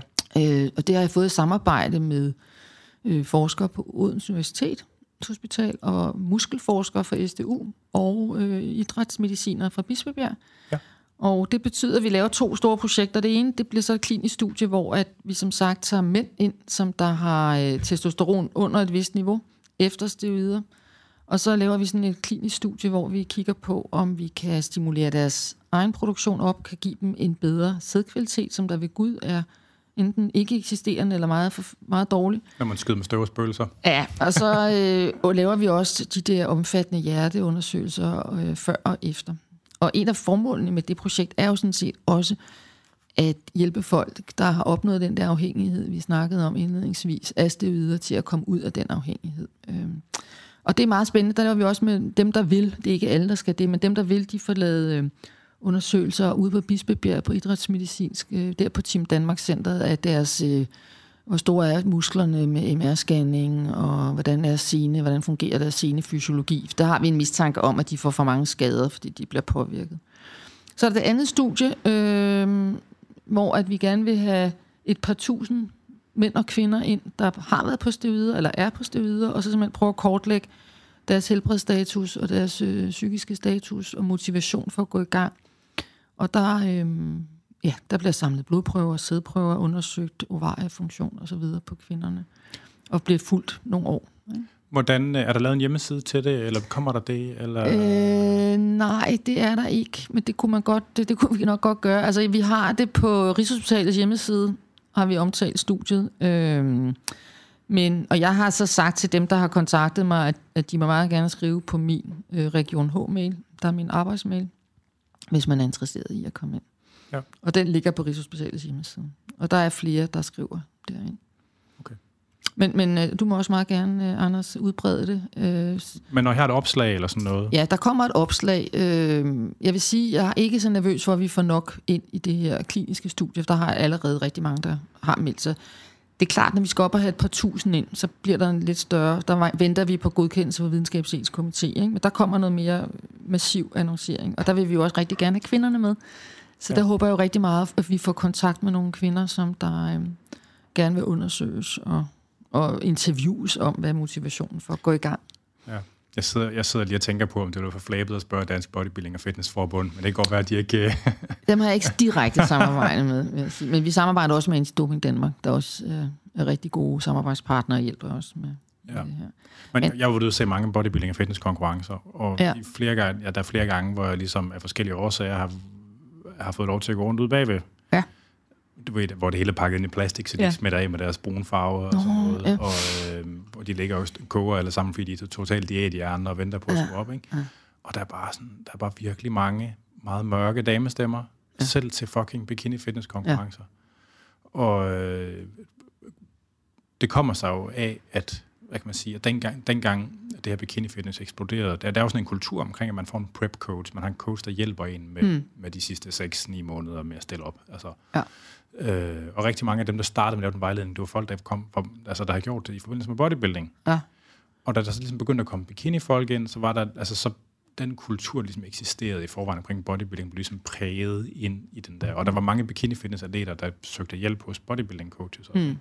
Og så får man jo at vide, ligesom, hvad man skal gøre. Ja. Og øh, der, der er jo rigtig mange af dem, der stiller op i bikini-fitness, der egentlig er sådan nogen, der bare lige skal prøve det en enkelt gang. Ja. Men de vil ikke se helt kiksede ud. Og sådan, ikke? Altså, fordi jeg tror, en kvinde kunne godt komme i god nok form til at stille op i en bikini-fitness-konkurrence, uden at det ser kikset ud, hvis man bare lige gider bruge fem år på det. Mm. Men der er hvor mange, de vil kun bruge et år. Ja, Og og så det er også mit indtryk. Ja. Og så får man ligesom den der mørk stemme, ja. og det er jo altså en permanent bivirkning. Ja. Og øh, måske lidt ekstra i trusen. Og sådan, Ja. øh, Ja. og det, altså, der er nogle af de der coaches, der virkelig skulle skamme sig for at hælde Ja, kugler på Fordi hele det har de her- ikke, øh, det har de ikke fortalt dem. Nej. Nej, Og det er, det er simpelthen så fucking dårligt. Ja, altså, det er det. Og der er virkelig mange, og det er jo sådan nogle fucking unge piger på øh, 18, 19, Nej, 20, men det er virkelig 21 år. synd. Det er virkelig synd. Altså, det synes jeg også. Det er, det er helt, det er hæsligt. Altså. Ja, Det er- er, det er uansvarligt. Ja. Øh, Men dem vil vi jo meget gerne have ind. Altså, også fordi, at, at så må man jo udbrede den viden, man har. Ja. om det, så de i hvert fald ved, hvad de går ind til. Altså, og man kan forhindre dem i at gøre det. Ikke? Jo, ja. Men hvor, øh, er der noget, man, hvis nu man øh, vil lede efter, det har det et navn, studiet? Ja, øh, vores studie på mændene, øh, hvor man får behandling, det hedder Lukas. Ja. Og vores Med C studie, eller K? med C. Ja. Og vores studie på øh, det der kohortestudie, vi laver med Odense, hvor vi skal have både mænd og kvinder ind, det hedder Fido, ligesom hunden ja. Fido. Så om en Ja. måneds tid eller to, hvis man søger på det Ja. sammen med Rigshospitalet eller Så, Gistrup, eller øh, så skulle det komme op. Ja. Okay. Og jeg ved også, at Odense er også ved at få deres godkendelse på plads. Så hvad fanden står FIDO for? fitness øh, doping i Danmark, eller et eller andet. Okay. Det var det, det vil, jeg vil ikke have ansvaret for det navn. Det var en, jeg ikke vil nævne med navn, der er læge i Odense, der synes, det var, det var godt. Men jeg tænker, at folk kan huske det. Så Ja. ja. Fido, det bliver, øh, det bliver navnet på det store studie, hvor kvinder også skal indgå. Ja, Fedt. Ja. Jamen, øh, jeg tror, det var det. ja tak. Tak for, at jeg måtte besøge dig her på Ja, Rigshospitalet. og selv tak. Kan vi lige få dit fulde navn og affiliering, og hvor man kan følge dit øh, Ja. arbejde? Jeg hedder Karoline Kistrup og er professor og overlæge på Rigshospitalet Endokrinologisk Klinik. Og min mail skulle meget gerne ligge på Rigshospitalets hjemmeside. Ja. Og der er man meget velkommen til at kontakte mig, hvis man er interesseret i at indgå i nogle af de her projekter. Og du laver ikke aktiv formidling på Twitter? Eller... Nej, men det tror jeg, det gør vi. Jeg har jo nogle phd studerende nu, som der går i gang Okay. med den slags. Ja. Fedt. Ja. Okay, jamen øh, tak fordi, at vi øh, måtte besøge dig. Velkommen. Du derude, du har lyttet til Fitness MK igen igen. Jeg hedder Anders Nedergaard, og du kan lytte med til den her og de andre episoder af Fitness MK via streamer, ah, ba- ba- ba- streamer podcast. man kan streame fra andersnedergaard.dk eller, eller Spreaker, og man kan podcasten fra alle de store podcasttjenester. De gamle afsnit fra 24-7-tiden, de ligger på Podimo og den nye 24-7-app. Øh, dog i nogle separat podcast feed, et separat podcast feed, der også hedder Fitness MK. Programmet er produceret af Jonas Pedersen, og husk nu, at de må gerne skrive ind med spørgsmål, kommentarer eller forslag på afn eller på Fitness MK på Instagram eller Facebook.